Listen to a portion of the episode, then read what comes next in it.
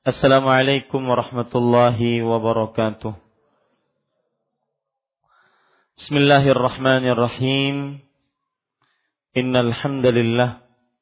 nahmaduhu wa nasta'inuhu wa nastaghfiruh wa na'udzu billahi min shururi anfusina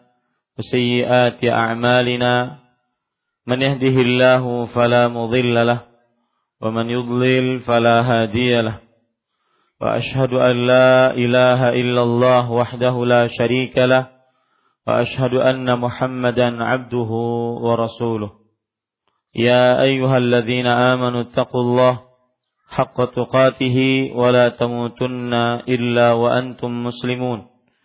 يا أيها الناس اتقوا ربكم الذي خلقكم من نفس واحدة وخلق منها زوجها وبث منهما رجالا كثيرا ونساء واتقوا الله الذي تساءلون به والأرحام.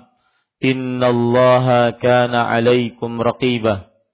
يا أيها الذين آمنوا اتقوا الله وقولوا قولا سديدا. يصلح لكم أعمالكم ويغفر لكم ذنوبكم.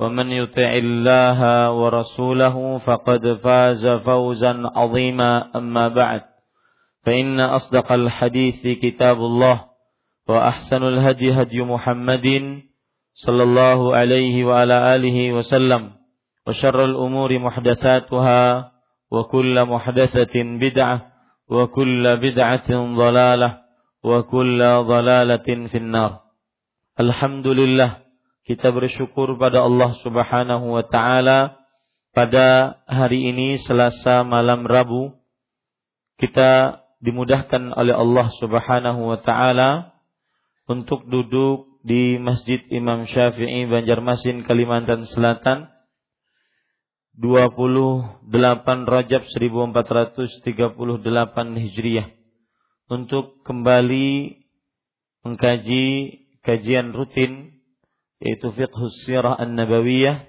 fikih sejarah Nabi Muhammad sallallahu alaihi wa ala alihi wasallam.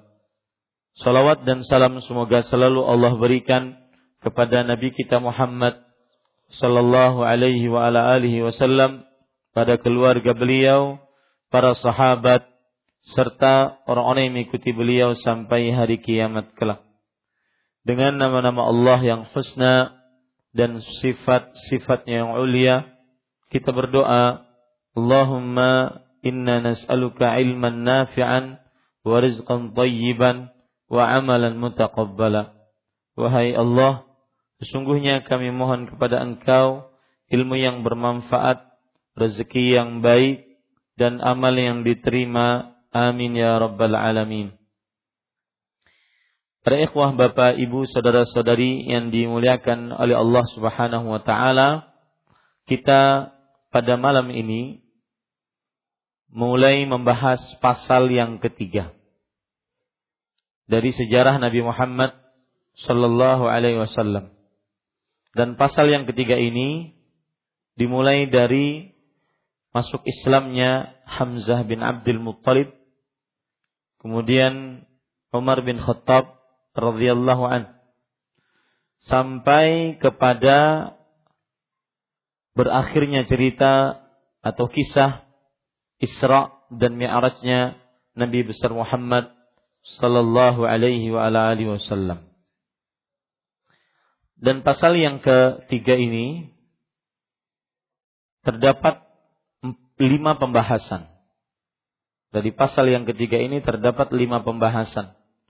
Pembahasan yang pertama fikih sejarah tatkala Islamnya Abu Hamzah dan Umar bin Khattab radhiyallahu anhuma. Yang kedua, fikih sejarah terjadinya boykot. Terjadinya boykot dan masuknya Rasulullah Sallallahu Alaihi Wasallam ke pada keturunan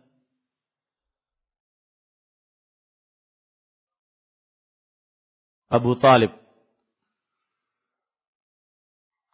Yang ketiga, fikih sejarah tentang wafatnya Abu Talib pada saat itu. Dan yang keempat, fikih sejarah tentang keluarnya Rasulullah Sallallahu Alaihi Wasallam menuju Taif untuk berdakwah. Yang kelima, fikih sejarah kisah Isra dan Mi'raj. Ini lima pembahasan yang akan kita bahas insyaallah taala pada pasal yang ketiga ini. Kita mulai dari pembahasan yang pertama. Ini kalau saya ingin ringkas bahwa ketika pasal yang pertama dan kedua kita sudah membahas tentang indahnya sejarah Nabi Muhammad sallallahu alaihi wasallam. Di pasal yang kedua dimulai dari hijrah eh, berhenti dari hijrah ke Habasyah. Dimulai dari awal wahyu dan berhenti kisahnya pada hijrah ke Habasyah. Kemudian para ikhwan yang dirahmati oleh Allah Subhanahu wa taala, Rasul Shallallahu Alaihi Wasallam semakin dipersulit, semakin dipersempit, dan mereka bukan hanya melarang untuk berdakwah, tetapi mereka juga, yaitu mereka ini orang-orang kafir Quraisy, mereka juga menyiksa setiap orang yang masuk ke dalam agama Islam. Dengan siksaan yang sangat pedih, dengan berbagai macam siksaan. Jadi semakin hari permusuhan, intimidasi, penyiksaan semakin berat. Dan bahkan penyiksaan bukan hanya kepada sahabat-sahabat Nabi yang masuk Islam. Tetapi juga kepada anak-anaknya, istri-istrinya, para kerabatnya. Ini yang menyebabkan akhirnya Rasul Shallallahu Alaihi Wasallam masuk kepada perkampungan atau kawasan Bani Abdul Muttalib, Bani Abi Talib. Kawasan Bani Abi Talib. Yang di situ mereka membela Rasulullah Sallallahu Alaihi Wasallam dan juga membela kerabat-kerabat mereka. Akhirnya orang-orang kafir Quraisy melakukan pengepungan. Pengepungan yang menyebabkan beratnya pengepungan itu nanti kita akan menjelaskan. Penghubungan ini tambah berat ketika wafatnya Abu Talib. Kemudian setelah itu tidak berapa lama wafatnya Khadijah. Ummul Muminin radhiyallahu anha wa ardhaha. Kemudian beliau akhirnya pergi ke Taif untuk berdakwah. Tetapi di Taif pun juga disiksa, dicaci, dihina, diolok-olok. Sampai akhirnya Allah Subhanahu wa taala memberikan kemuliaan untuk melakukan perjalanan Isra dan Mi'raj. Maka pasal ini, pasal yang ketiga ini dimulai dari pengepungan, pemboikotan orang-orang kafir Quraisy terhadap Nabi dan pengikutnya dan berhenti dengan peristiwa yang agung yaitu Isra dan Mi'rajnya Nabi Muhammad sallallahu alaihi wasallam. Kita mulai sekarang pembahasan pertama, fikih sejarah tentang masuknya Islam Hamzah bin Abdul Muttalib dengan Umar bin Khattab radhiyallahu taala anhuma.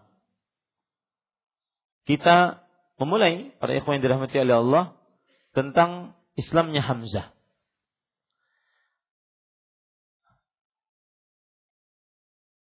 Hamzah bin Abdul Muttalib disebut Sayyidu Syuhada. Beliau adalah pemimpinnya para orang-orang yang mati syahid. Dan beliau adalah paman Rasulullah Sallallahu Alaihi Wasallam. Dan masuknya Hamzah merupakan masuknya orang penting dalam agama Islam. Karena Hamzah radhiyallahu anhu adalah orang terbaik dari kaum Quraisy dan paling tegas dan keras. Dan Hamzah bin Abdul Muttalib mempunyai kedudukan di zaman jahiliyah. Hamzah bin Abdul Muttalib mempunyai kedudukan yang tinggi di zaman jahiliyah. Hamzah bin Abdul Muttalib adalah paman Rasulullah Sallallahu Alaihi Wasallam dan juga saudara sepesusuan Rasulullah Sallallahu Alaihi Wasallam.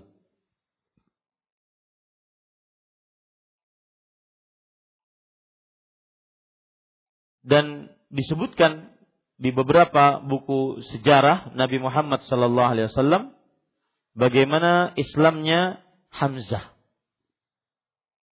Islamnya Hamzah pertama kali karena ingin menolong keturunan Abdul Muttalib. Saya ceritakan dari kisah yang disebutkan oleh Imam Hakim dan juga oleh Imam At-Tabarani di dalam kitabnya. Imam Hakim dalam kitabnya Al-Mustadrak dan Imam At-Tabarani dalam kitabnya Al-Mu'jam Al-Kabir. Cerita dari Muhammad bin Ka'ab Al-Quradhi. Beliau bercerita, "Karena Islamu Hamzata ibni Abdul Muttalib radhiyallahu anhu hamiyatan."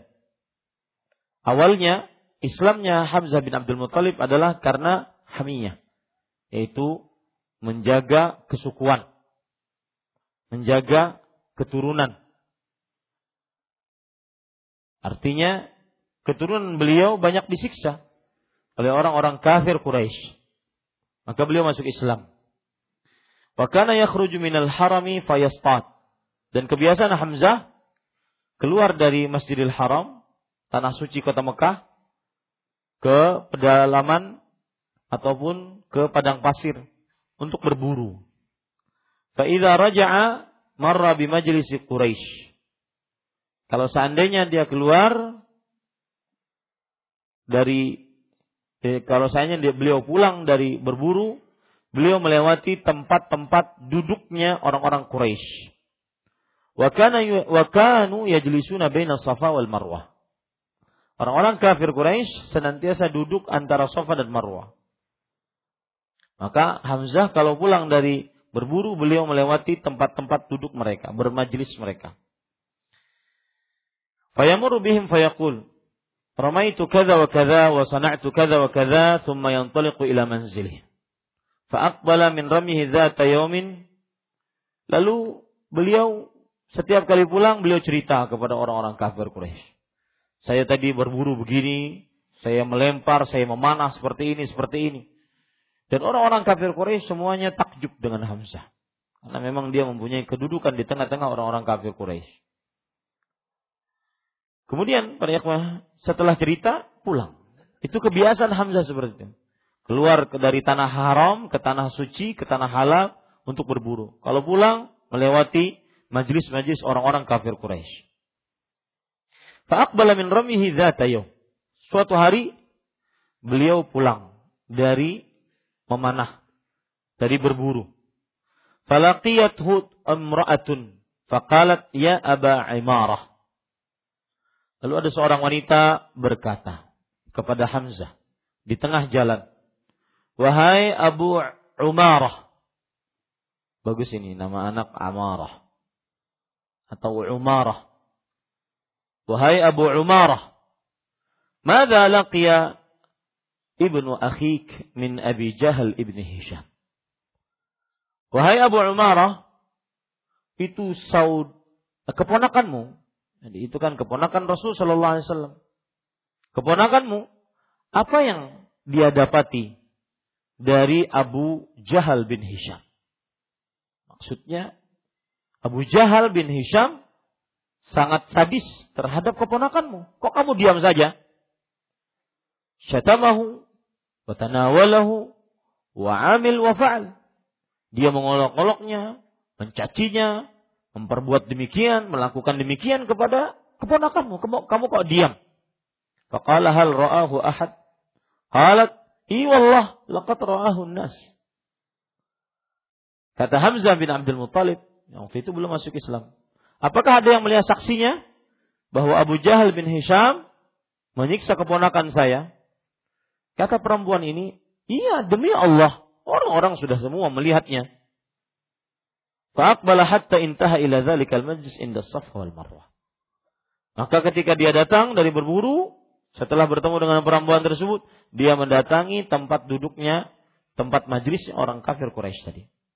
Yang terletak antara sofa dan Marwah. Ternyata di sana mereka duduk-duduk dan terdapat Abu Jahal di tengah-tengahnya. Fattaka ala qausih. Maka beliau sambil memegang busur panahnya. Kemudian diletakkan busur panahnya sambil bersandar dengan busur panahnya. Artinya busur panahnya itu ditancapkan begitu. Faqala ramaitu kadza wa kadza wa fa'altu kadza wa kadza. Thumma yajma'a yadayhi bil qus. Fadaraba biha baina udhunai Abi Jahal fawqa sanatiha atau sunnatiha. Kemudian kata Abu Jahal, aku tadi memanah ini, memanah itu, menembak ini, menembak itu. Aku melakukan ini dan itu. Tatkala berburu. Kemudian dia memegang dengan kedua tangannya busur panah tadi dan memukulkannya di tengah-tengah kepala Abu Jahal. Ah, ya. Hamzah. Ya. Hamzah. Bukan Tesar. Hamzah. Ya. Tumakal khudha bil. Kemudian dia berkata, ambil busur panah itu. Sudah dipukulkan, tentunya berdarah. Ambil busur panah tersebut. Wa akhra, wa ukhra. Kemudian dipukulkan lagi dengan pedangnya. Wa ashhadu annahu Rasulullah wa annahu jaa bil haqqi min indillah. Aku bersyahadat bahwa beliau adalah Rasulullah Beliau datang dengan kebenaran dari sisi Allah. Lalu orang-orang kafir Quraisy mengatakan, "Ya Abu Umarah, innahu sabba alihatana." Wahai Abu Umarah, dia telah me menghina Tuhan-Tuhan kita. Wa in kunta ant wa anta afdalu minhu ma aqrarnaka wa dhak. Subhanallah, indah bahasa Arab ya. Saya pribadi sangat suka orang-orang Arab dulu ngomong. Ya. Wa in kunta ant, meskipun kamu kedudukannya mempunyai kedudukan yang tinggi, wa anta afdalu minhu, ma aqrarnaka wa Dan engkau lebih mulia darinya, kami tidak akan biarkan engkau mengakui keislamannya, mengakui kenabiannya. Wa ma kunta ya Aba Amarah fahisyah. Dan engkau wahai Abu Amarah tidak pernah berkata kata kotor, keji, sia-sia. Nah, ini cerita dari siapa? Islamnya Hamzah bin Abdul Muttalib. Para yang dirahmati oleh Allah Subhanahu wa taala, di sana terdapat cerita lain disebutkan oleh Imam Ibn Hisham di dalam kitab beliau As-Sirah An-Nabawiyah. Dan ceritanya hampir-hampir sama, cuma ada beberapa tambahan.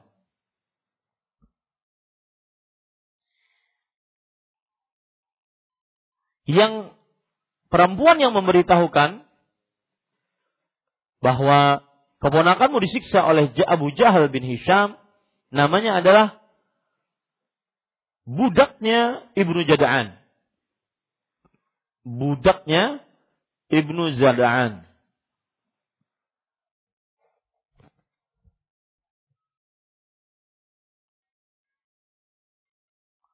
Ketika diberitahukan seperti itu, maka Hamzah pun marah.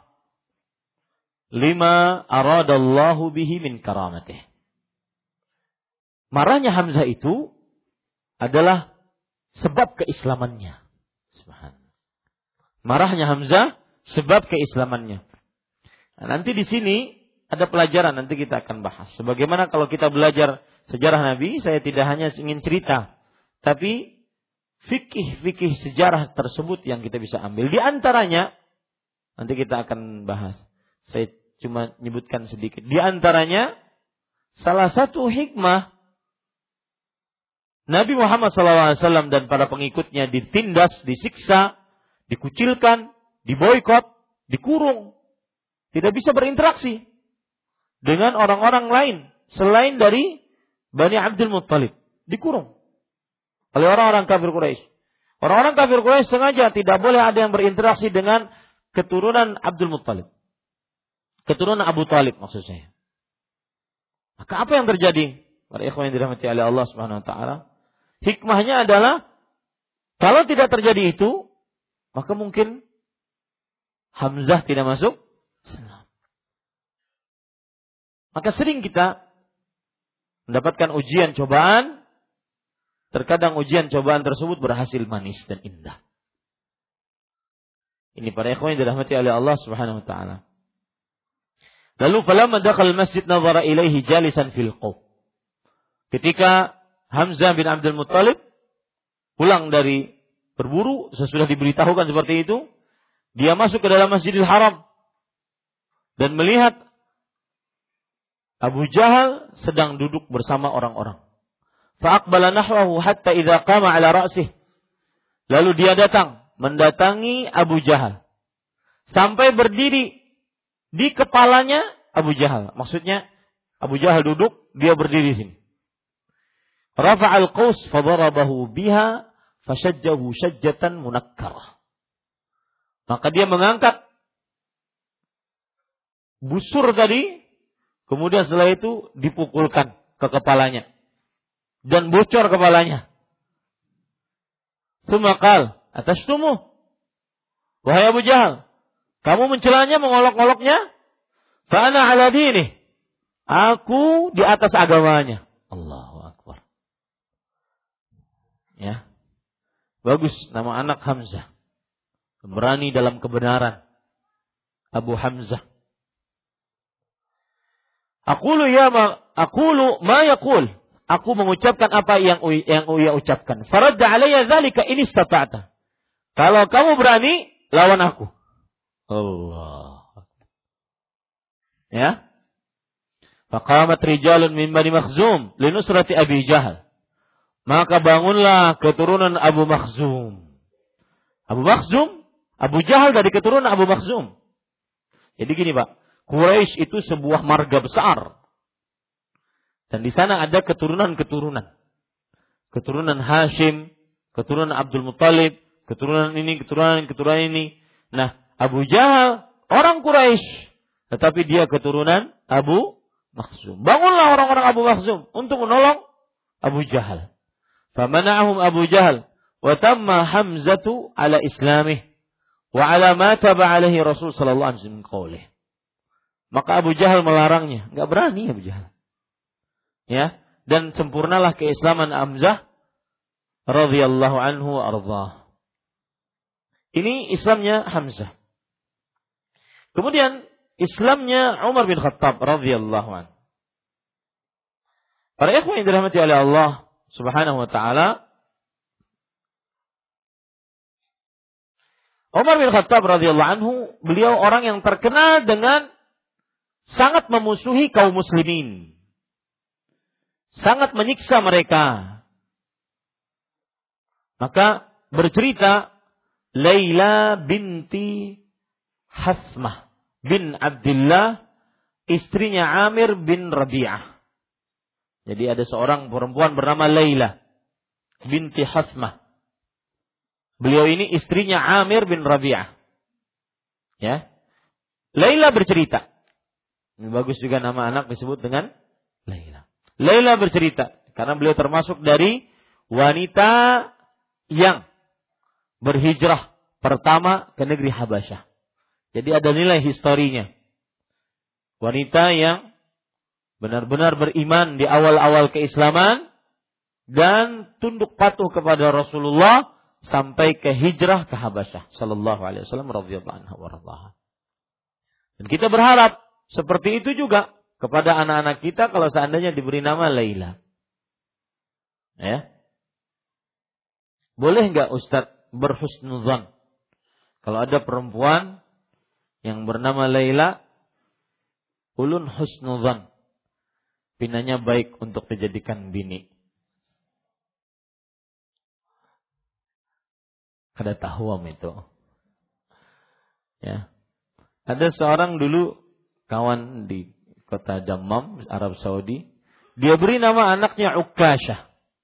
Ukasha salah seorang sahabat Rasul Shallallahu Alaihi Wasallam yang dijamin masuk surga. Nabi Muhammad SAW bersabda, "Sab'una alfan min ummati yadkhulul jannah bighairi hisabin wala adab." Akan ada dari umatku 70 ribu yang masuk surga tanpa hisab tanpa azab. Kemudian Ukasha radhiyallahu anhu berkata, "Ud'u Allah an yaj'alani minhum." Wahai Rasulullah, doakan aku agar seperti agar termasuk dari orang-orang tersebut. Kemudian kata Rasul SAW, "Anta minhum." Engkau darinya. Artinya engkau dari mereka. Yaitu orang-orang yang dijamin masuk surga tanpa hisab, tanpa azab. Nah teman saya ini ingin seperti anaknya seperti Ukasha masuk surga tanpa hisab tanpa azab. Dan juga beliau sahabat Rasul wasallam. Ceritanya bagus Ukasha. Dikasihlah nama Ukasha. Ketika berumur 2, 3, 4 tahun, kok sukanya naik-naik. Suka naik lemari, naik meja, naik macam-macam. Setelah dicari artinya, Ukasha ternyata spider. Laba-laba. Ya. Secara bahasa ya, secara bahasa. Tapi para ikhwan yang dirahmati oleh Allah Subhanahu wa taala. Hamzah dan Umar nama-nama yang kalau orang dengarnya saya sudah wah kokoh, kuat. Gak ada ceritanya Hamzah letoy gak ada, Cucok gak ada. Ya. Siapa nama pian? Hamzah gak ada. Hamzah itu terkenal dengan kekuatannya. Ya, Umar ketegasannya, kekerasannya. Maka para ikhwan yang dirahmati oleh Allah, ada Laila bercerita. Laila ini istrinya Amir bin Rabi'ah. Wallahi inna lanartahilu ila ardil Habasyah. Demi Allah, kita benar-benar ingin pergi ke negeri Habasyah. Wa qad dhahaba Amirun fi ba'dhi hajatih. Suami saya, Amir bin Rabi'ah, sedang keluar untuk mengambil keperluannya sebelum berangkat ke Habasyah. Iz aqbala Umar wahia ala syirkihi hatta waqafa alayya. Dan ketika itu datang Umar. Wahua ala syirkih. Dan Umar masih dalam keadaan musyrik. Hatta waqafa alayya. Sampai dia berhenti menemuiku. Wa kunna nalqa minhul bala. Dan kita mendapati dari Umar siksa pedih dari Umar. Udhiya lana wa syaddata udhiya lana wa syiddatun alaina. Adzan lana wa syiddatun alaina. Darinya kita mendapatkan siksa. Darinya kita mendapatkan uh, apa namanya? kesulitan. Fakal Innahu lintilaq ya Umma Abdullah. Maka Umar mengatakan kepada Laila, "Wahai Ummu Abdullah, sekarang waktunya kalian keluar dari kota Mekah ini?" Qalat, "Qultu na'am." Iya. Wallahi lanukhrijanna fi ardillah. Lanakhrujanna fi ardillah. Demi Allah, kami akan benar-benar keluar di bumi Allah. Adaitumuna wa qahartumuna. Kalian telah menyiksa kami, kalian telah menyempitkan kami hatta yaj'alallahu lana makhraja. Sampai Allah menjadikan nanti untuk kami jalan keluar. Maka Umar bin Khattab mengatakan, sahibakumullah. Nah, di sini mulai dia dapat hidayah. Hidayah itu kalau datang tidak akan ada yang bisa menolaknya. Sahibakumullah. Semoga Allah me mengawal kalian. Menemani kalian. Waraitulah riqqatan lam akun araha. Kata Laila, aku melihat pada diri Umar sifat menyesal, sifat sedih, sifat lembut yang aku belum pernah melihatnya.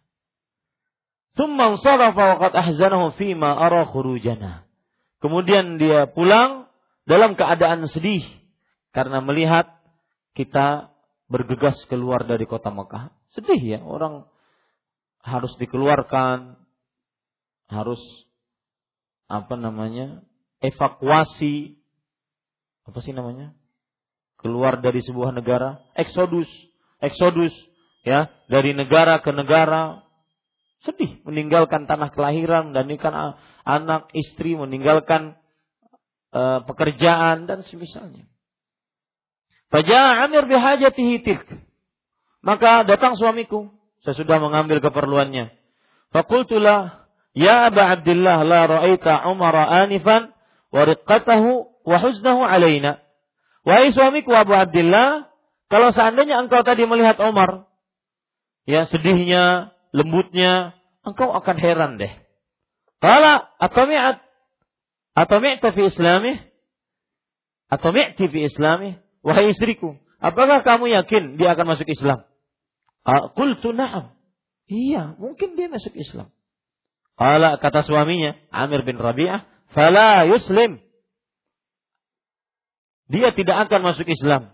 Alladzi ra'aita hatta yaslama atau hatta yuslima himarul khattab.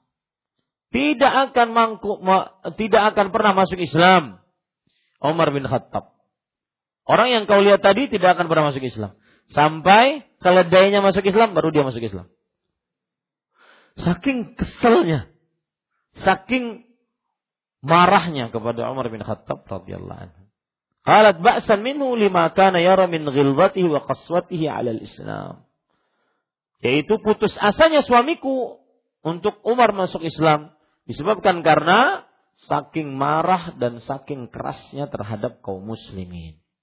Ini disebutkan di dalam kitab Asiran Nabi yang ditulis oleh Ibnu Hisham, kemudian disebutkan oleh Al-Isabah fi Tamyiz Sahaba yang dituliskan oleh Ibnu Hajar Al-Asqalani rahimahullah taala. Silahkan. Ya, kita lanjutkan para ikhwan dirahmati oleh Allah Subhanahu wa taala.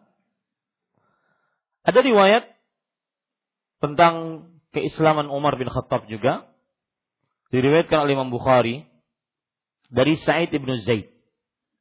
Ya, Sa'id ibnu Zaid termasuk sepuluh orang yang dijamin masuk surga oleh Rasul Shallallahu Alaihi Wasallam. Sa'id ibnu Zaid radhiyallahu anhu berkata, "Wallahi, laqad ra'aituni wa inna Umar radhiyallahu anhu lam 'ala al-Islam qabla an yas an yuslima Umar radhiyallahu anhu." Demi Allah, Sungguh aku telah melihat sesungguhnya Umar bin Khattab radhiyallahu an benar-benar menguatkan Islam sebelum masuknya Umar bin Khattab radhiyallahu anhu.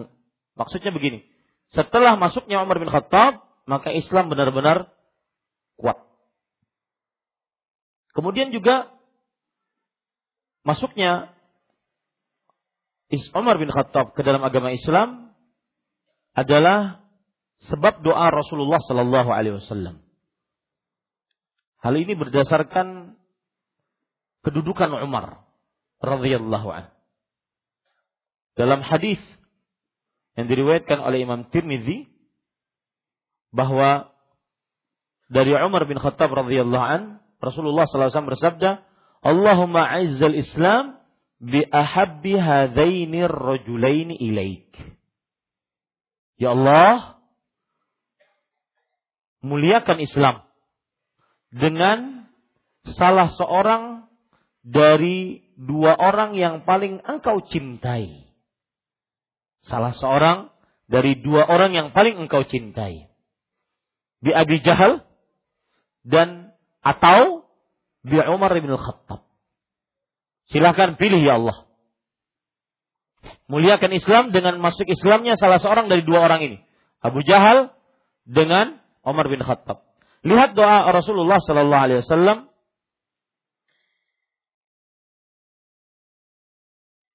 Beliau mengatakan dengan salah satu dari dua orang yang bernama Umar. Nama Abu Jahal siapa? Amr bin Hisham. Amr bin Hisham bin Mughirah. Nama Abu Jahal. Amr bin Hisham bin Mughirah. Makanya Rasul SAW dalam beberapa riwayatnya, Ya Allah muliakanlah Islam dengan masuknya salah seorang dari dua orang yang paling engkau cintai. Yang bernama Umar. Dua-duanya bernama Umar. Yang satu Umar, yang satu Amr. Ya, yang satu Umar bin Khattab dan yang satu Amr bin Hisham bin Al-Mughirah. Ya, dalam beberapa riwayat begitu. Allahumma aizal Islam bi ahadi Umarain. Ya Allah, muliakan Islam dengan masuknya salah satu orang yang bernama dua Umar. Ya, salah satu dari dua orang yang bernama Umar. Yang pertama Abu Jahal, yang kedua Umar. Abu Jahal namanya Amr ibn Hisham bin Al-Mughirah. Sedangkan Umar bin Khattab radhiyallahu anhu nama beliau. Baik. Kemudian wa kana ahabbahuma ilaihi Umar. Dan ternyata yang paling dicintai oleh Rasul sallallahu alaihi oleh Allah Subhanahu wa taala adalah Umar hadis riwayat Tirmizi. Ini menunjukkan manaqib kedudukan. Manaqib itu artinya kedudukan Umar bin Khattab radhiyallahu anhu di sisi Allah Subhanahu wa taala. Orang yang dicintai oleh Allah Subhanahu wa taala. Dalam riwayat yang lain diriwayatkan oleh Imam Ibnu Majah bahwa Aisyah radhiyallahu anha bercerita Rasulullah sallallahu alaihi wasallam bersabda, "Allahumma a'izzal Islam bi Umar bin Al-Khattab khassah." Nah, rupanya ini yang menyebabkan kenapa Umar lebih dicintai oleh Allah. Karena Rasul sallallahu alaihi wasallam ada pengkhususan doa untuk siapa? Umar. Ya Allah, muliakanlah Islam dengan Umar bin Khattab secara khusus. Ya, secara khusus. Dan para ikhwan yang dirahmati oleh Allah Subhanahu wa taala, akhirnya Umar bin Khattab radhiyallahu anhu pun masuk ke dalam agama Islam. Nanti saya ceritakan. Salah satu hal juga yang menunjukkan Umar bin Khattab radhiyallahu anhu sangat disayangi oleh Rasulullah sallallahu alaihi wasallam ketika Umar bin Khattab masuk Islam didoakan lagi oleh Rasulullah sallallahu alaihi wa wasallam. Doanya bagaimana? Yaitu para ikhwan yang dirahmati oleh Allah diriwayatkan di dalam kitab Al-Mu'jam Al-Awsat yang ditulis oleh Imam At-Tabarani dari riwayat Abdullah bin Umar radhiyallahu anhu, anak beliau yang bercerita. Anna Rasulullah sallallahu alaihi wasallam daraba sadra Umar biyadih hina aslama thalatha marratin wa huwa yaqul. Bahwa Rasul sallallahu alaihi wasallam memukulkan tangan beliau ke dada Umar bin Khattab radhiyallahu anhu sebanyak tiga kali. Kemudian beliau berdoa, Allahumma akhrij ma fi sadri Umar min ghillin wa abdalahu imana. Ya Allah keluarkan dari hati Umar bin Khattab rasa dengki dan gantikan dengan keimanan. Beliau ucapkan doa tersebut sebanyak tiga kali. Ya, ini juga doa bisa dibaca untuk kita. Allahumma akhrij ma fi sadri min ghil wa abdilhu imana. Ya Allah, keluarkan dari hatiku rasa benci, rasa dengki, rasa kotor dan gantikan dengan keimanan. Ini bisa mengobati hati-hati yang kotor, hati-hati yang mungkin pikirannya hanya pikiran-pikiran kotor seputar syahwat antara perut dengan lutut saja. Itu aja. Padahal jenggotan sudah. Tapi pikirannya cuma itu-itu saja, sekitar situ. Maka, ya apalagi yang belum nikah ini. Maka doa ini. Allahumma akhrij ma fi sadri min ghillin wa abdilhu imana. Hadis riwayat Imam At-Tabarani dan para perawinya sahih. Saya tuliskan mungkin biar bermanfaat. Allahumma akhrij ma fi sadri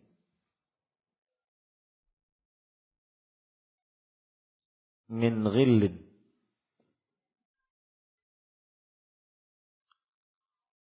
wa abdilhu imanan.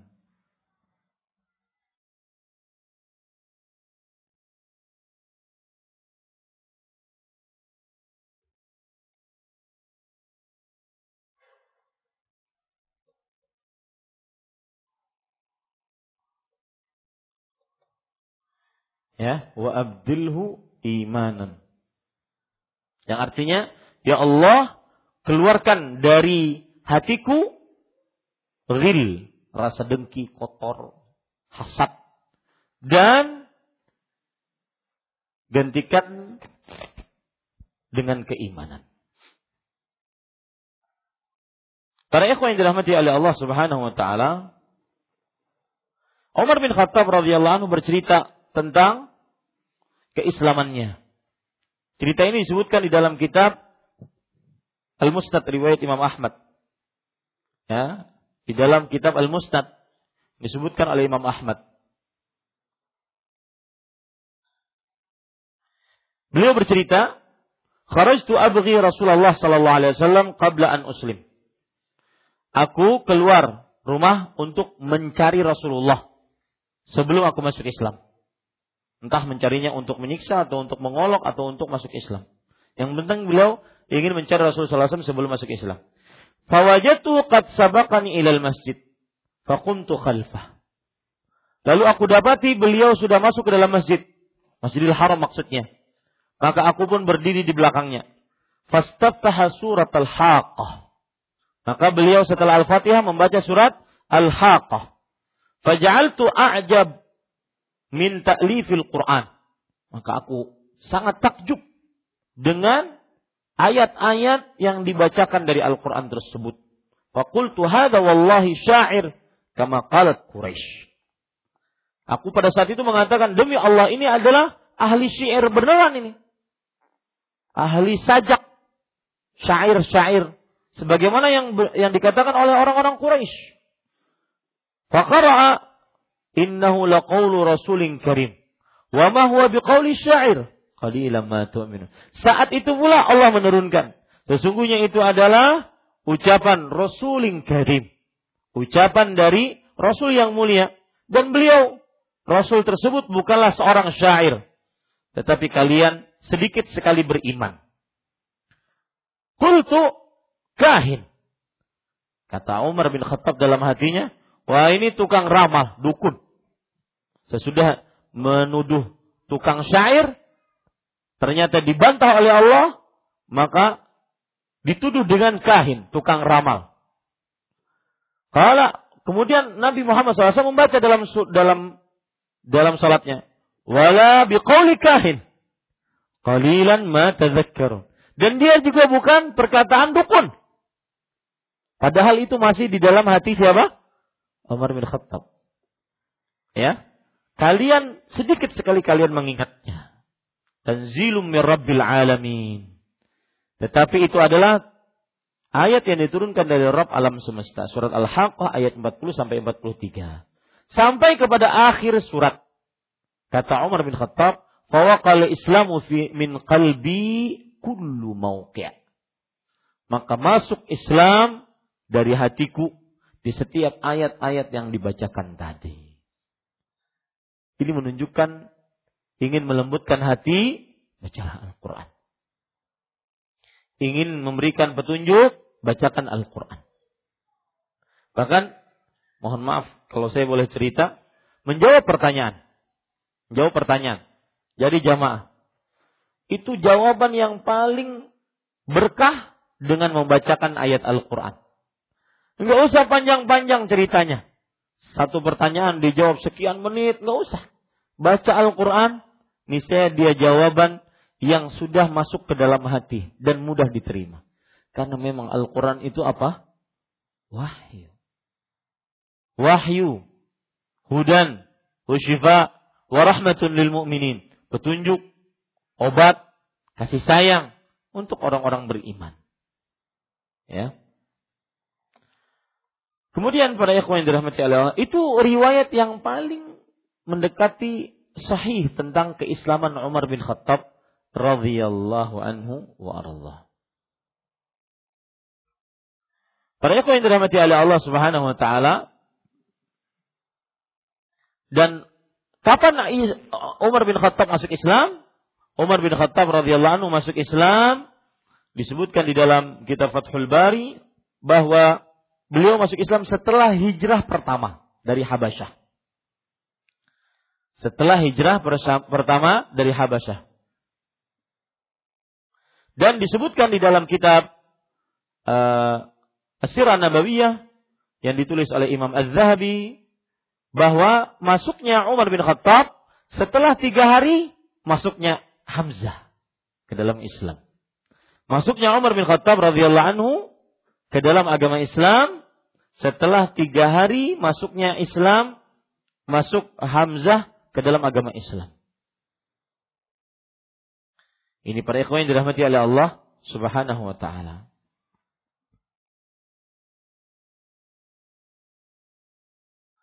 Kemudian pada ikhwah yang dirahmati oleh Allah, ada cerita juga yang lain yang disebutkan tentang Islamnya bagaimana masuk Islamnya Umar bin Khattab radhiyallahu anhu.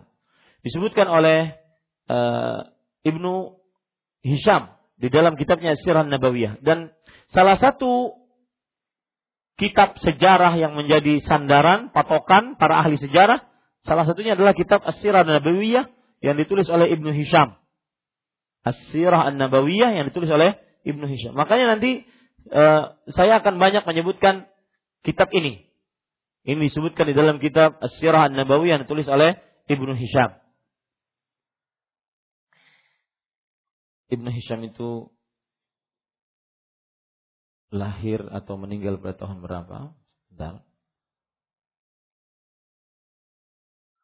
Ibnu Hisham beliau adalah ulama Islam yang meninggal pada tahun 761. Berarti ulama Islam abad ke-8 Hijriah. Dan subhanallah, di abad ke-8 Hijriah ini banyak ulama-ulama sejarah. Ibnu Hisham, Imam Az-Zahabi, ini ulama-ulama Islam abad ke-8 Hijriah. Baik, kita lanjutkan.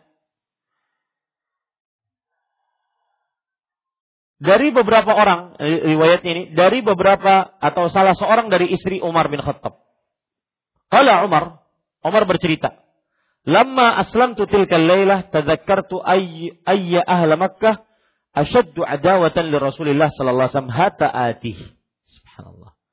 Ketika aku masuk Islam pada malam itu, lalu aku pun mengingat siapa penduduk kota Mekah yang paling sadis kepada kaum muslimin. Sampai aku mendatanginya. Ingin bayar. Bayar denda atau bayar apa? timbal balik. Dulunya menyiksa kaum muslimin ketika masuk Islam, maka beliau ingin membalaskan itu. Fa'akhbarahu anni aslamtu. Fa'akh fa'ukhbiruhu anni aslamtu. Aku memberitahukan kepadanya bahwa aku masuk Islam. Fakultu Abu Jahal. Maka di dalam diri Umar bin Khattab yang paling sadis kepada kaum muslimin Abu Jahal. Fa'aqbaltu hina asbahtu hatta darabtu alaihi babah. Ketika waktu pagi, aku datangi rumahnya Abu Jahal, aku pukul, ketuk pintunya dengan memukul pintunya. Fakharaja Abu Jahal.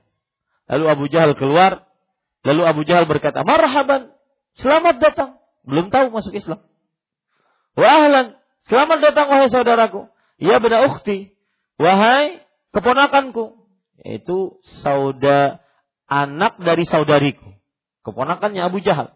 Maja abik. Apa yang menyebabkan engkau datang ke sini? Kata Umar bin Khattab, "Ji'tu li ukhbiraka anni qad amantu billah wa rasulih wa saddaqtu bima ja'a bih." Aku datang kepadamu untuk memberitahukan kepada engkau bahwa aku telah beriman kepada Allah dan Rasulnya. Dan aku telah beriman dengan seluruh apa yang dibawanya. Fadarabal baba fi wajhi, fi wajhi. Maka Abu Jahal langsung membanting pintu di depan mukaku. Kesal ya. Sudah diterima dengan baik dan semisalnya ya, masuk Islam.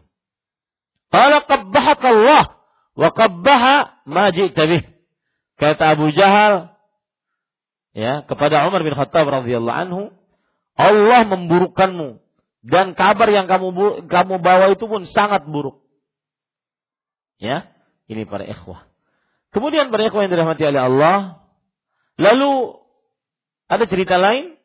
Abdullah bin Umar radhiyallahu anhu berkata, "Lama aslama Umar radhiyallahu an, ketika Islam uh, apa Umar bin Khattab masuk Islam, beliau berkata, "Ayu Quraisy anqulu lil hadis?" Quraisy siapakah yang aku akan beritahukan keislamanku ini? Qila lahu Jamilun ibnu Muammar al-Jumahi. Maksudnya Quraisy siapa yang akan memberitahukan kepadaku eh kepada orang-orang bahwa aku masuk Islam.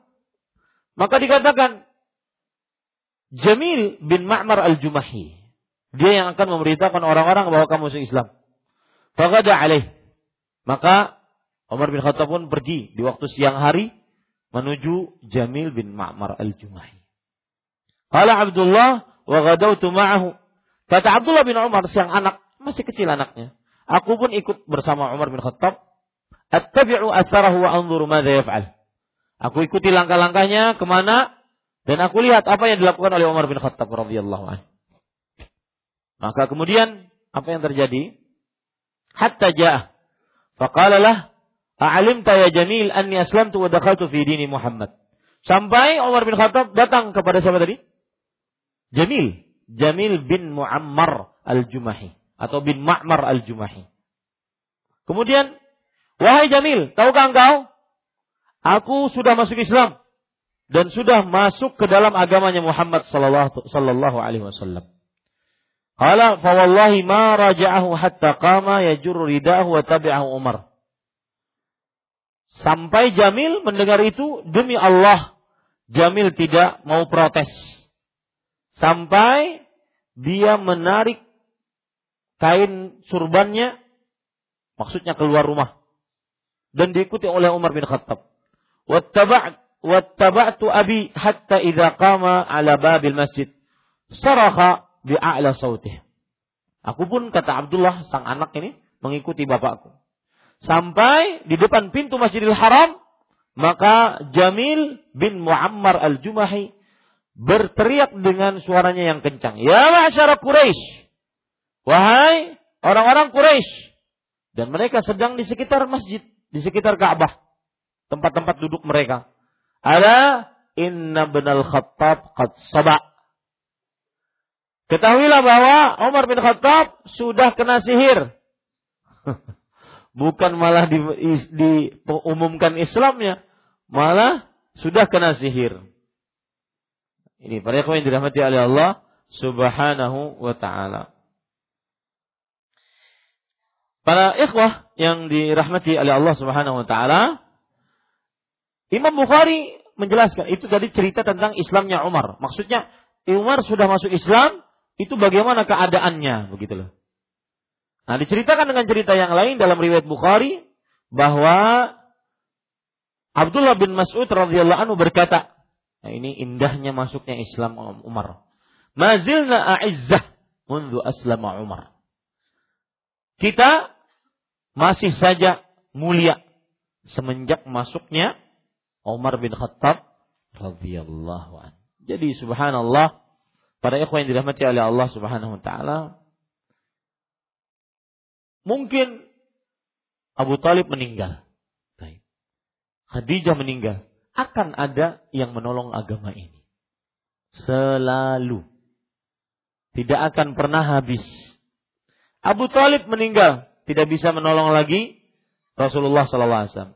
Khadijah, sang wanita dermawan meninggal. Saudagar kaya meninggal. Membantu dakwah Rasul SAW meninggal.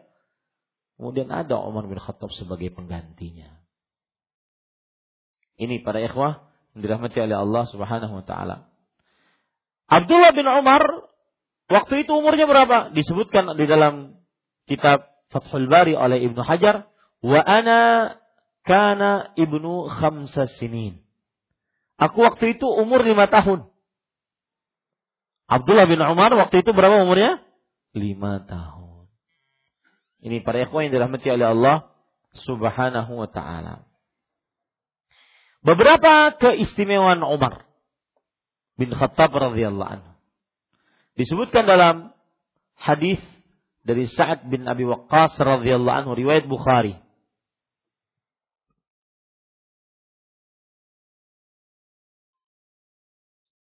Dan mengetahui ke, uh, keistimewaan Umar bin Khattab radhiyallahu anhu ini termasuk akidah.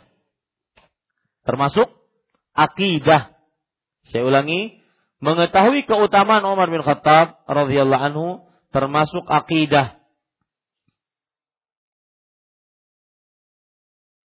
Kenapa? Karena kita bisa menilai seorang itu ahlu sunnah wal jamaah atau kaum rafidah yang keluar dari ahlu sunnah wal jamaah dengan diuji dengan Umar bin Khattab. Maksudnya diuji tentang Umar bin Khattab. Bagaimana sikapmu tentang Umar bin Khattab radhiyallahu? Saya punya cerita sendiri ini. Suatu ketika saya di Masjid Nabawi, duduk megang mushaf, kemudian ada kawan saya dari di samping dari Yugoslavia. Orang Yugoslavia itu tinggi besar, putih, ya, kadang-kadang keras orangnya. Habis itu datang orang Iran, Iran atau Irak antara dua itu, Iran sepertinya. Kemudian dia kita tahu ini orang Iran adalah pendetanya Syiah. Kita tahu dari pakaiannya. Saya waktu itu baca Quran sambil murajaah, tutup.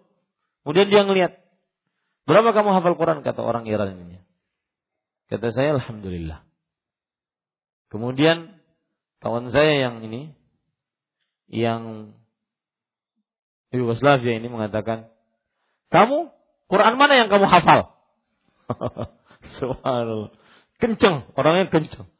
Yugoslavia, Bosnia, orang-orang kenceng itu. Tinggi, putih, orang Eropa kan, Islam tapi. Quran mana yang kamu hafal? Maka dia main takiyah. Semua Quran kaum muslimin sama. Tidak ada bedanya. Antara Syiah dengan Sunni sama Qurannya. Dusta kamu katanya. Dia nguji lagi, menguji lagi. Ngujinya apa? Tuh, yang dikubur di samping Rasulullah. Apa menurutmu? Orang-orang Syiah paling benci dengan Abu Bakar dan Umar radhiyallahu anhuma wa ardhahuma. Dia main takiyah lagi. Kita mencintai seluruh sahabat Nabi Muhammad sallallahu alaihi wasallam.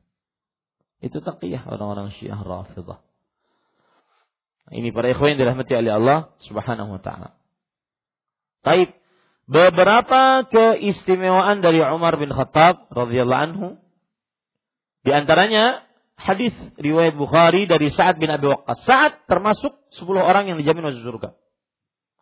Beliau berkata, "Qala Rasulullah sallallahu alaihi wasallam Umar." Rasulullah sallallahu alaihi wasallam berkata kepada Umar bin Khattab radhiyallahu anhu, "Walladzi nafsi biyadihi ma laqiya syaitanu salikan fajjan." Saya ulangi, "Ma laqiyaka syaitanu salikan fajjan qattu illa salaka fajjan ghair fajjik. Artinya, demi jiwaku yang berada di tangannya wahai Umar. Dan ketika Rasulullah Wasallam bersumpah dan semua dari kita kalau bersumpah itu tujuannya apa? Menekankan pembicaraan. Menekankan pembicaraan. Karena ketika kita bersumpah kita mengucapkan siapa? Yang kita agungkan. Demi Allah. Demi jiwaku yang berada di tangannya. Itu demi Allah. Ini menunjukkan bahwa sesungguhnya apa yang akan beliau sebutkan ini termasuk penekanan dari Rasul Sallallahu Alaihi Wasallam. Apa? Demi jiwaku yang berada di tangannya. Syaitan tidaklah berjumpa denganmu dalam keadaan dia sedang berjalan di sebuah gang kecuali dia akan berjalan di gang selain gang yang kamu lalui. Tidaklah syaitan menemuimu berjalan di sebuah gang kecuali syaitan akan berjalan di gang yang bukan gang yang kamu lalui. Paham terjemahannya? Ya. Tidaklah syaitan menemuimu berjalan di sebuah gang. Jadi Umar jalan di sebuah gang. Melainkan syaitan akan mencari gang lain selain gang yang kamu lalui. Takut terhadap siapa? Umar bin Khattab radhiyallahu anhu. Subhanallah.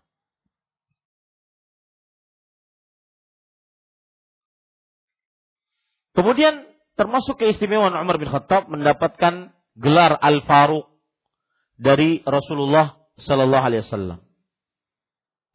Yang disebutkan oleh Imam Az-Zahabi dalam kitab As-Sirah Nabawiyah, kemudian Ibnu Hajar dalam kitab Al-Isabah.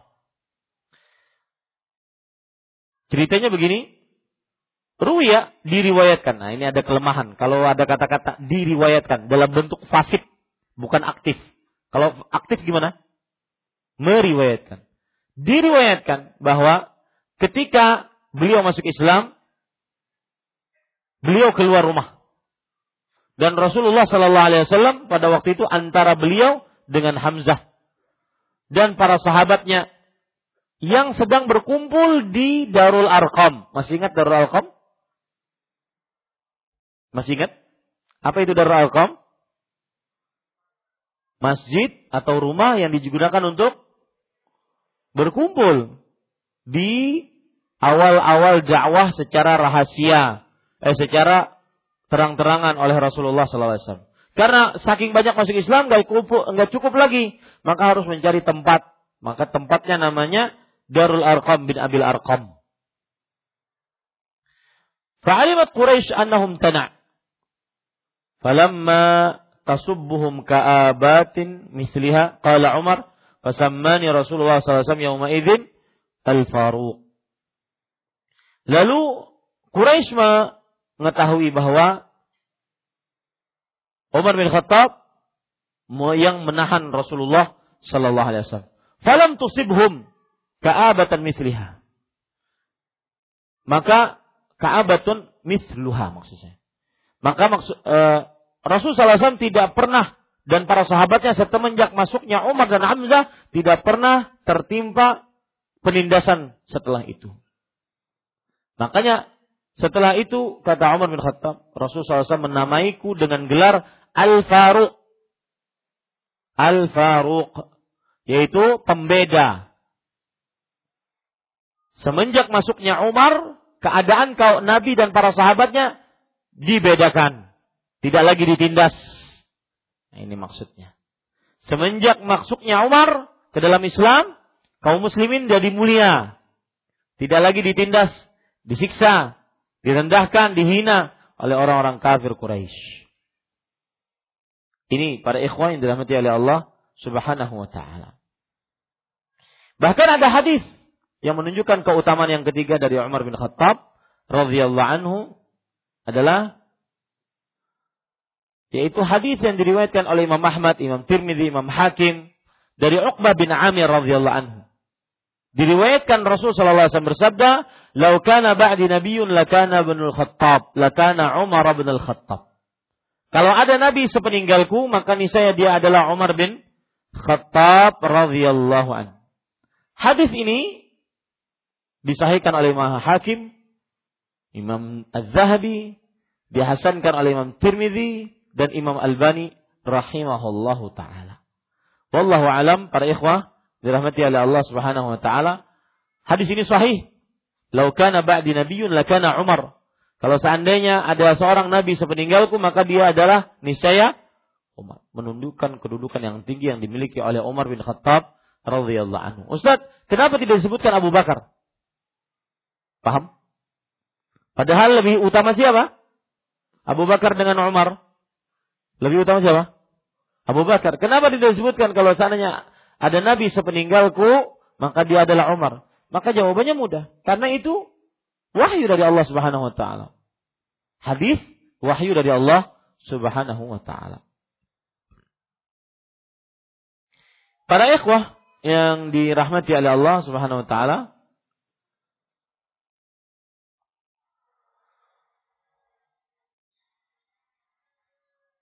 Beberapa keistimewaan Umar yang lain yaitu beliau mulham. Mulhamun. Artinya diberikan ilham. Beberapa saran beliau kepada Rasulullah Sallallahu Alaihi Wasallam disetujui oleh Allah Subhanahu Wa Taala. Dalam hadis riwayat Bukhari, Rasul Sallallahu Alaihi Wasallam bersabda ini sahih. Laqad kana fima qablakum minal umam nasun muhaddatsun. Orang-orang sebelum kalian ada orang-orang yang muhaddatsun diberikan bisikan. Fa in yakun fi ummati ahad fa innahu Umar. Kalau ada di tengah-tengah umatku orang yang dibisikan bisikan seperti itu, maka dia adalah siapa? Umar bin Khattab radhiyallahu an. Ini para ikhwah. Di dalam riwayat Tirmidzi, Rasulullah SAW bersabda, Inna Allah ja'ala al-haqqa ala lisani Umar wa qalbih. Sesungguhnya Allah menjadikan kebenaran melalui lisan Umar dan hatinya. Makanya adanya hijab, itu atas saran siapa? Umar. Yang asalnya istri Nabi berinteraksi langsung dengan sahabat-sahabat lelaki Rasulullah Sallallahu Alaihi Wasallam radhiyallahu anhunna, maka disarankan oleh Umar dengan hijab. Akhirnya ada hijab sampai sekarang. Salat di belakang makam Ibrahim setelah tawaf. Atas saran siapa? Umar bin Khattab. Makanya beliau juga yang menjadikan makam Ibrahim yang asalnya nempel dengan Ka'bah, ya, beliau mundurkan beberapa meter dari Ka'bah sehingga orang-orang tawaf bisa tawaf. Tidak terhalang dengan orang yang sholat di belakang makom Ibrahim. Itu atas saran siapa? Umar bin Khattab. Kemudian saran Umar bin Khattab yang lain juga membukukan Al-Quran. Karena setelah peperangan Yamamah, banyak sahabat-sahabat yang para yang para ahli baca Al-Quran ahli hafal Quran meninggal. Hampir 70 sahabat semuanya ahli Al-Quran meninggal.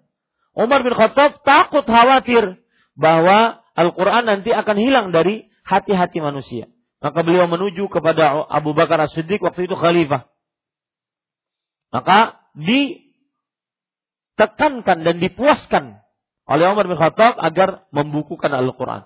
Pertamanya Abu Bakar As-Siddiq radhiyallahu menolak karena belum pernah ada di zaman Rasul sallallahu alaihi yang kedua, yang ketiga baru menerima. Ini semua adalah hasil dari saran dan bisikan yang Allah berikan kepada Umar bin Khattab radhiyallahu anhu.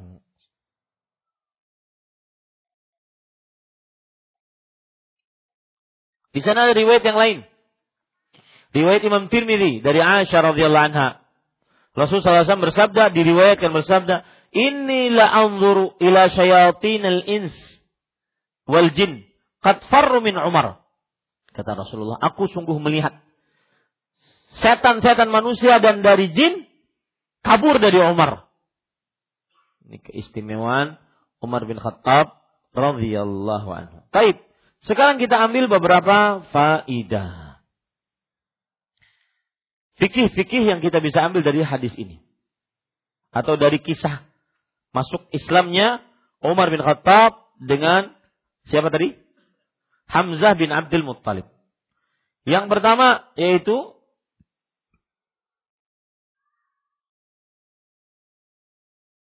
Allah terkadang menjadikan dalam sebuah keburukan kebaikan yang begitu besar. Allah terkadang menjadikan keburukan dalam sebuah keburukan yang begitu besar kebaikan yang besar. Lihat Islamnya Hamzah. Sebabnya adalah apa sebabnya? Hah?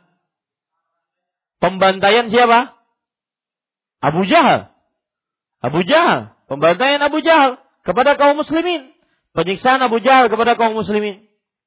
Maka terkadang Allah menjadikan dalam sebuah keburukan kebaikan yang sangat besar. Hal ini berdasarkan firman Allah yaitu di dalam surah An-Nisa ayat 19. Allah Subhanahu wa taala berfirman, "Fa'asa an takrahu syai'an wa yaj'alallahu fihi khairan katsira." Mungkin kamu membenci sesuatu dan Allah menjadikan di dalam sesuatu tersebut kebaikan yang banyak. Wa asa an takrahu syai'an wa huwa. Dan mungkin kamu membenci sesuatu dan itu lebih baik bagi kalian. Ini ayat sebenarnya ditujukan kepada pasangan suami istri. Ya, suami yang sudah munyak dengan istrinya, maka mungkin timbang dulu. Ditimbang dulu. Daripada dicerai, ditimbang dulu. Dia ada kebaikan pastinya. Ya. Ternyata Allah menjadikan kebaikan di dalam dirinya, eh, di dalam menjadikan di dalam dirinya kebaikan yang banyak. Sudah Ustaz eh, ulun timbang-timbang, kan kebaikan lalu Nah, ini tentunya menimbangnya dengan dengan akal pikiran yang benar dan dengan agama. Kemudian pelajaran selanjutnya para ikhwan yang dirahmati oleh Allah Subhanahu wa taala.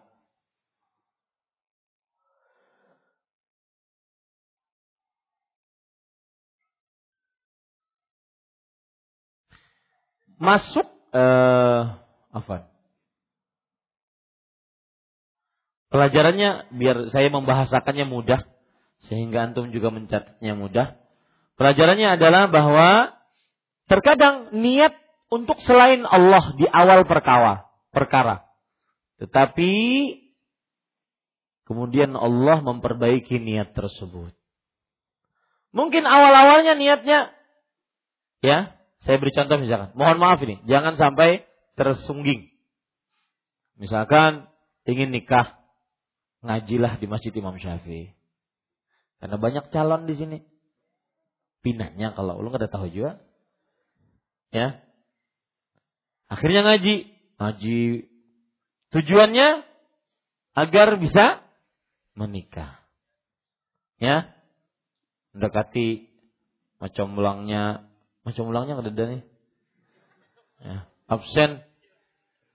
Ya. Nah itu. Kemudian setelah tiga bulan baru menawarkan ataupun me, ingin mencari istri. Awalnya niatnya untuk perempuan. Tetapi Allah Subhanahu wa taala akan memperbaiki niat tersebut. Memperbaiki niat tersebut asalkan dia juga memperbaiki niatnya. Lihat Hamzah radhiyallahu anhu di buku-buku sejarah disebutkan Islamu Hamzata karena awalul amri anafatu rajulin aba an yu'zi qaribahu yaitu seseorang yang merasa terhina keluarganya di hina, disaksi, di, di, di, disiksa, dicaci maki dan semisalnya. Kemudian Allah melapangkan dadanya. Akhirnya benar-benar masuk Islam. Ya. Kadang sebuah perkara asalnya bukan karena Allah. Lalu Allah mem memperbaiki niatnya. Makanya ada perkataan Anas bin Malik radhiyallahu anhu berkata, hadis riwayat Muslim, "Qala Anas, in kana rajulu la yuslimu ma yuridu illa dunya, Fama yuslimu hatta yakuna al-islamu ahabba ilaihi minad dunya wa 'alaiha. Subhanallah. Indah ini perkataan. Ada orang masuk Islam, awalnya dia tidak menginginkan kecuali dunia. Maka tidaklah dia masuk Islam sampai akhirnya Islam lebih ia cintai dibandingkan dunia dan seisinya. Asalnya masuk Islam karena ingin dunia. Lalu ketika dia masuk Islam, akhirnya Allah membaliknya. Dan ini apresiasi Allah kepada hamba tersebut yang sudah memilih Islam. Paham maksud saya? Ya. Jadi awalnya mungkin niatnya hanya untuk dunia, seperti orang berhijrah. Hijrah untuk dunia. Kan ada hadisnya di riwayat Bukhari. Innama likulli imri'in ma nawa. Faman kanat hijratuhu lidunya yusibuha aw imra'atin yankihuha fahijratuhu ila ma hajara ilaih. Adapun kalau hijrahnya untuk dunia yang ingin dia dapatkan atau ingin istri yang ingin dia nikah eh, wanita yang ingin dia nikahi, maka dia akan mendapatkannya. Tetapi eh, karena dia berhijrah, Allah kasih apresiasi, penghargaan, yaitu petunjuk lain. Hatinya kemudian diperbaiki oleh Allah Subhanahu wa taala. Ini para ikhwan yang dirahmati oleh Allah. Jadi kadang-kadang kalau seandainya seseorang niatnya awalnya tidak bagus, maka kemudian kalau dia mengerjakan keislaman, Allah akan membimbingnya. Sebagaimana perkataan Anas bin Malik. Ada seseorang yang benar-benar masuk Islam karena hanya ingin dunia. Lalu tidaklah dia masuk Islam sampai akhirnya Islam lebih ia cintai dibandingkan dunia dan seisinya. Ini para ikhwan yang dirahmati oleh Allah Subhanahu wa taala. Begitu juga nuntut ilmu. Awalnya ingin dunia. Tapi karena yang dituntut ilmu, terus dia nuntut ilmu, maka ilmunya tersebut membimbing dia akhirnya merubah niatnya. Lihat perkataan Al Hasan Al Basri rahimahullah dalam kitab Al Jami li li Ahkamil Quran yang ditulis oleh Imam Al Qurtubi. Kunna natlubul ilma lid dunya fajurna ilal akhirah. Kita dulu niatnya nuntut ilmu untuk dunia. Ilmu agama untuk dunia. Maka akhirnya ilmu agama tersebut menyeret kita untuk cinta akhirat. Sufyan ibn Masruk as-Sawri rahimahullah. Seorang imamul muhaddithin mengatakan. Kala Habib ibnu Abi Katib. Habib berkata. Talabna hadal amra wa laysa lana fihi niyatun. Summa ja'atin niyatu ba'du. Kita menuntut ilmu ini, dulunya belum ada ilmu, belum ada niat, maksud saya. Kemudian datang niat setelahnya. Maksudnya belum ada niat yang benar-benar untuk menuntut ilmu. Lalu datang niat setelahnya. Maka bagi bapak-bapak yang mungkin baru saya lihat hadir sekali, ya, yang mungkin nyoba-nyoba, ah nyoba ah ke masjid Imam Syafi'i, kayak pegerang kayak pinanya. Pengajiannya tuh kayak pegerang ah nyoba ah. Ya. Maka mudah-mudahan ditetapkan hatinya untuk tetap menuntut ilmu agama.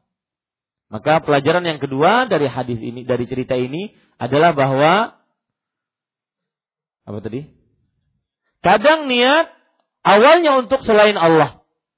Tetapi karena dia beramal, akhirnya Allah memperbaiki niatnya.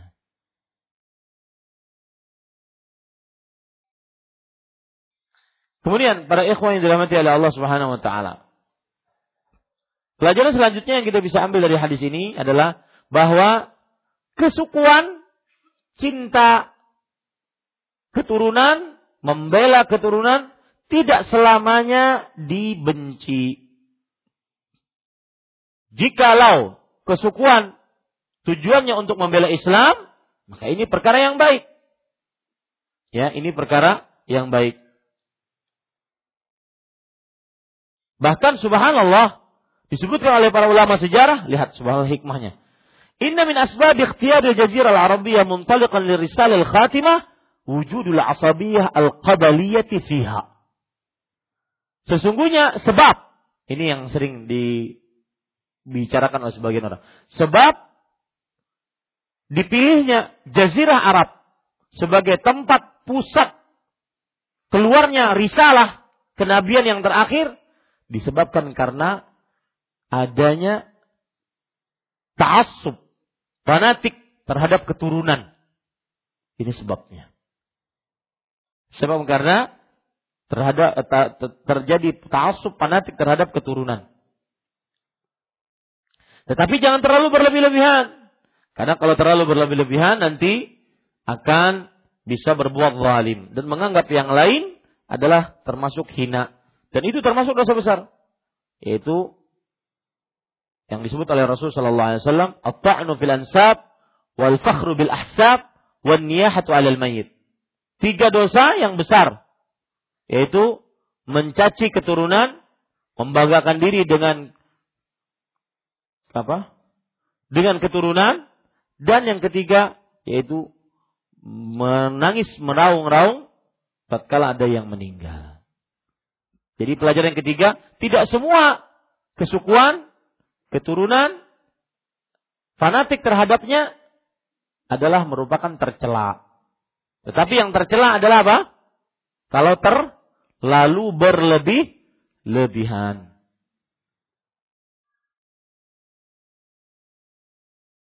Baik. Yang keempat, keutamaan menolong Rasulullah Sallallahu Alaihi Wasallam, yaitu dapat petunjuk. Keutamaan menolong Rasulullah Sallallahu Alaihi Wasallam, yaitu dapat petunjuk. Lihat Hamzah bin Abdul Muttalib ketika mem membela Rasulullah Sallallahu Alaihi Wasallam, maka akhirnya Allah memberikan hidayah kepada hati Hamzah radhiyallahu anha wa ardhaha. Eh, hati Hamzah radhiyallahu anhu ardahu. Ya.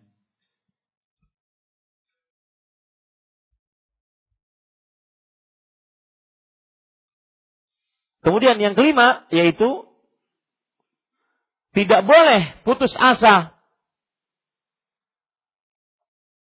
agar orang masuk Islam atau ikut petunjuk Islam, ikut sunnah.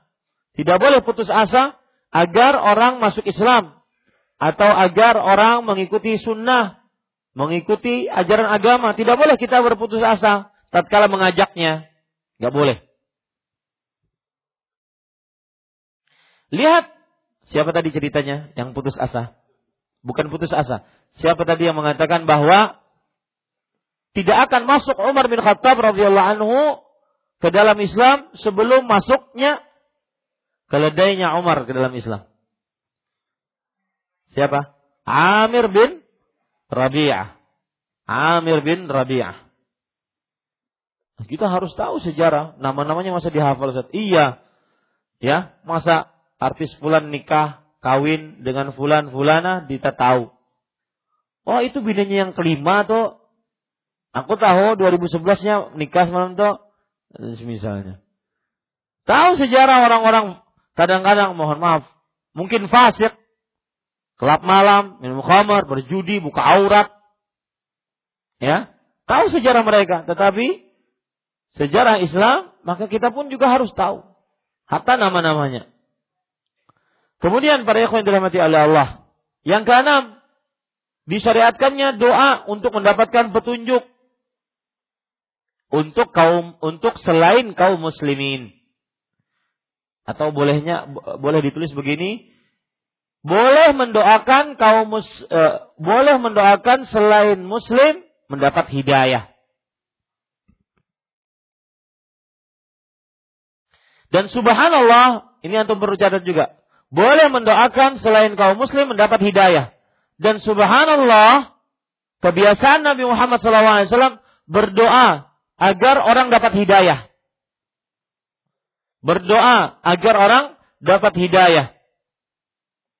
Sebagaimana hadis riwayat Bukhari, ada seorang sahabat yang bernama Tufail ibn Amr ad-Dausi dari keturunan Daus. Kemudian Tufail ini berkata, "Ya Rasulullah, inna Dausan asad wa abad, fad'ullah alaihim." Wahai Rasulullah, kaum Daus menolak untuk beriman dan bermaksiat terhadap perintah-perintah Allah. Maka doakanlah keburukan atas mereka Ya. Yang minta siapa? Tufail, sahabat Rasulullah SAW. Keburukan, doakan keburukan atas kaum Daus. Karena sudah bermaksiat, sudah tidak mau sudah tidak mau taat dan semisalnya. Lalu Rasulullah SAW mengatakan, Allah mahdi dausan wa tibihin. Ya Allah, berikanlah petunjuk kepada keturunan Daus dan wa tibihim.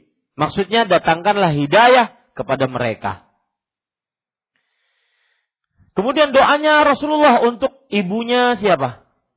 Abu Hurairah. Nah, ini menunjukkan bahwa Rasul Shallallahu Alaihi Wasallam senantiasa tidak lepas dari doa dalam berdakwah. Maka begitu pula ketika anda mendakwahi keluarga, terutama orang tua, sedih pak. Saya sering menyinggung itu dalam kajian. Ya, ini semuanya demi mengambil perasaan orang tersebut. Saya bilang, apakah anda tidak sedih ketika anda sedang ngaji Islam, berusaha di atas sunnah, dan berdoa agar sampai istiqamah, Apakah tidak sedih? Bapak Anda masih bermaksiat, dosa besar, syirik, bid'ah, zina, khamar, berjudi, tidak ada orientasi akhirat. Apakah tidak sedih? Maka kadang-kadang jawabannya sedih kita Ustaz. Cuma dananya terbatas. Ya, dananya terbatas. Maksudnya seseorang tidak bisa untuk berdakwah seluas mungkin karena tidak ada biaya. Sedih kita. Maka para ikhwan yang dirahmati oleh Allah Subhanahu wa taala, pada saat itu kita berdoa kepada Allah. Allah yang akan memberikan petunjuk kepada siapa yang dikehendakinya.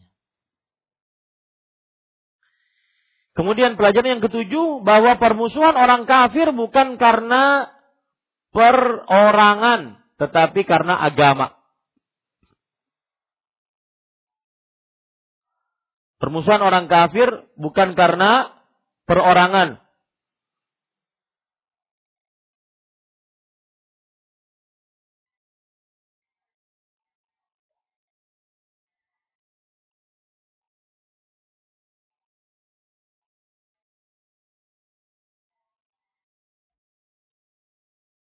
tetapi karena agama. Kemudian pelajaran ke-8 yaitu dianjurkannya untuk merendahkan orang-orang kafir, membuat mereka sedih. Lihat Umar bin Khattab radhiyallahu anhu ketika masuk Islam, beliau bersegera mengumumkan keislamannya. Salat di samping Ka'bah. Ya, ini menunjukkan bahwa disyariatkan untuk menghinakan orang-orang kafir. Me merendahkan orang-orang kafir. Tapi tidak boleh kita semena-mena. Ya, tidak diperbolehkan.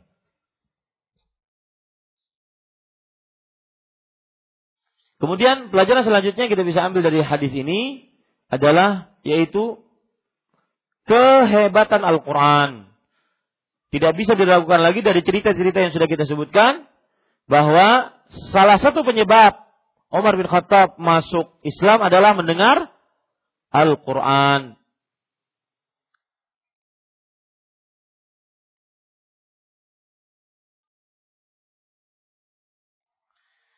Para ikhwan yang dirahmati oleh Allah Subhanahu wa taala,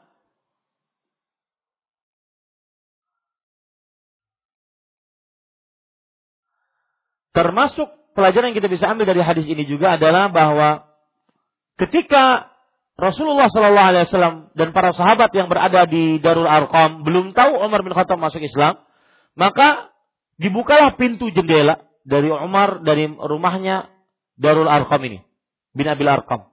Kemudian terlihat Umar bin Khattab masuk Islam, eh masuk eh, apa salat, ya salat menghadap Ka'bah seperti salatnya kaum muslimin. Maka para sahabat Nabi ada yang waktu itu bertakbir, ya. Dan ini yang dianjurkan kalau lagi senang, takbir. Bukan tepuk tangan. Pelajarannya adalah bahwa salah satu syariat Islam ketika mengekspresikan kesenangan yaitu dengan takbir, bukan dengan dengan tepuk tangan, ya. Takbir bukan dengan tepuk tangan. Alhamdulillah para ikhwan yang dirahmati oleh Allah Subhanahu wa taala, pembahasan yang ke yang e, pertama masuk Islamnya Umar bin Khattab dan Hamzah bin Abdul Muthalib radhiyallahu anhuma selesai. Tersisa masih insyaallah taala pembahasan yang kedua yaitu tentang pemboikotan. Kemudian juga pelarangan berhubungan antara Bani Hashim dengan selain Bani Hashim oleh orang-orang kafir Quraisy. Semoga kita bisa lanjutkan pada kesempatan yang lain. Wallahu alam wa sallallahu nabi Muhammad Walhamdulillahi rabbil alamin.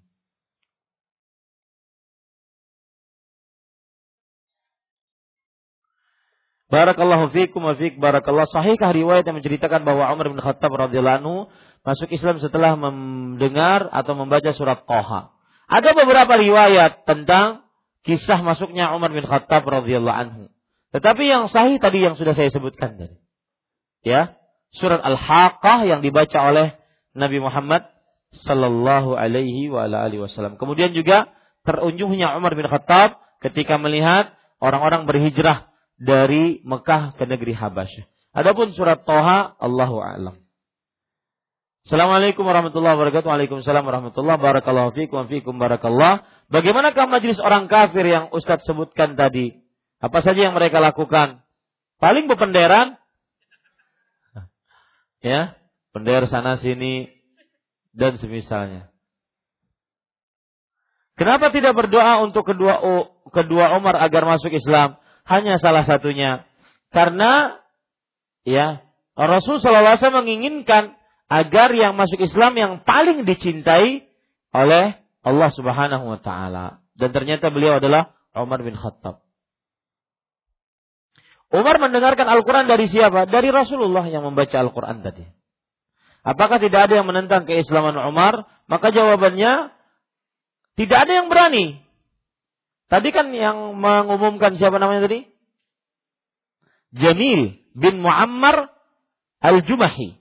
Jamir bin Muammar Al-Jumahi. Yang mengumumkan keislaman di tengah-tengah kaum kafir, kaum kafir Quraisy. Tetapi bukan keislaman yang diumumkan. Ala inna Umar qad sabak. Ingatlah semua wahai kafir Quraisy, Umar bin Khattab sudah kena sihir. Itu. Wallahu alam. Dan itu olok-olokan keji orang-orang kafir Quraisy terhadap kaum muslimin.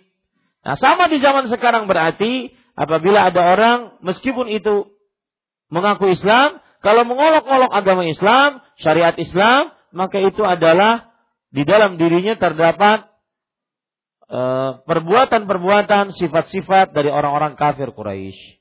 Wallahu alam. Nah, ada yang lain? Di luar tema juga tidak mengapa. Ya.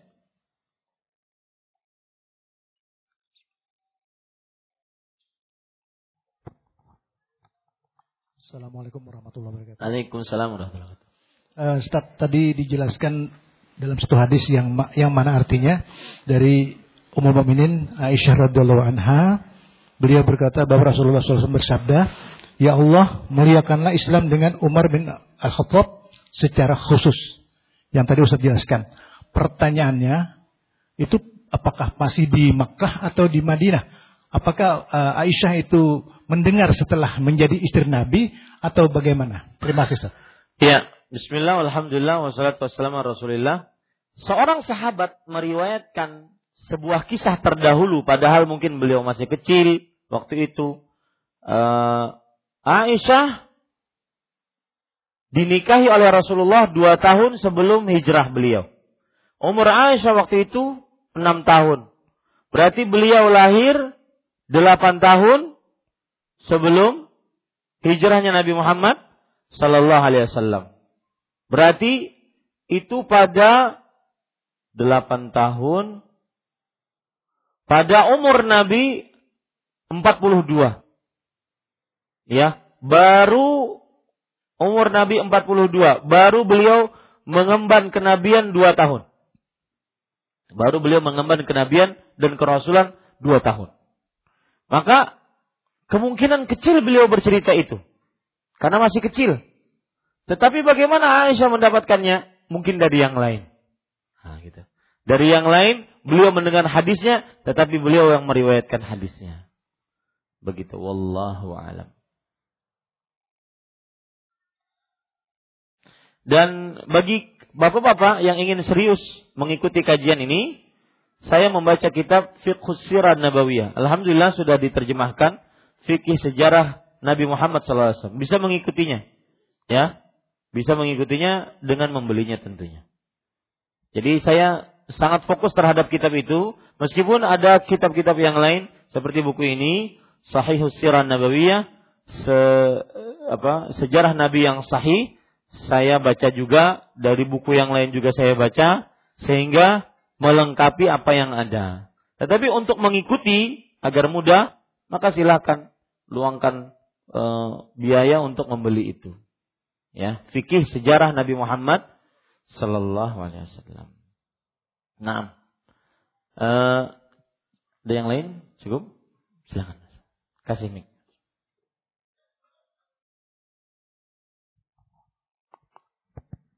Bismillahirrahmanirrahim. Assalamualaikum warahmatullahi wabarakatuh.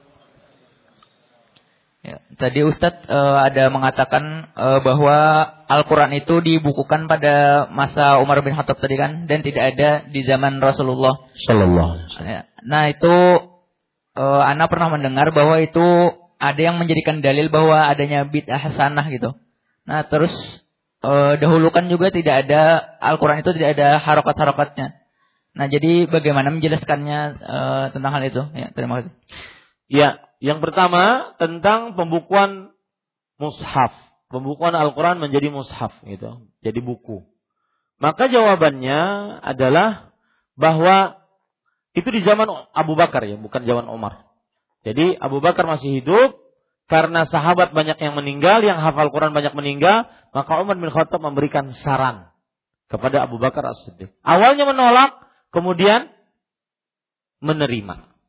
Ya, awalnya menolak, kemudian menerima sarannya Umar bin Khattab radhiyallahu anhu. Nah, kisah ini sahih dan dijadikan dalih oleh sebagian kaum muslimin yang berpendapat bahwa adanya bid'ah hasanah. Bahwa boleh melakukan perbuatan yang mengada-ngada yang itu masih hasan, masih baik belum ada di zaman Rasulullah, tapi karena dia baik, maka boleh saja dilakukan. Maka jawabannya mudah, bahwa itu bukan bid'ah hasanah, tetapi itu ijma' para sahabat. Ijma' artinya konsensus, kesepakatan para sahabat Nabi radhiyallahu sepeninggal Rasulullah SAW dalam sebuah perkara. Dan kesepakatan para sahabat hujah. Sandaran hukum yang kuat Kenapa demikian? Karena para sahabat tidak mungkin bersepakat dalam sebuah kesesatan. Ada hadis Rasul yang berbunyi, La tajtami'u ummati ala walalah. Umatku tidak pernah bersepakat di atas kesesatan. Nah, tidak ada seorang pun yang mencela waktu itu dari sahabat Rasulullah. Ya.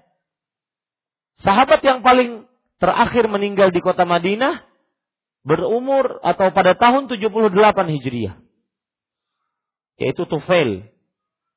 Beliau sahabat yang paling terakhir meninggal di kota Madinah. Tidak ada pe pelarangan ataupun pengingkaran dari sahabat-sahabat itu.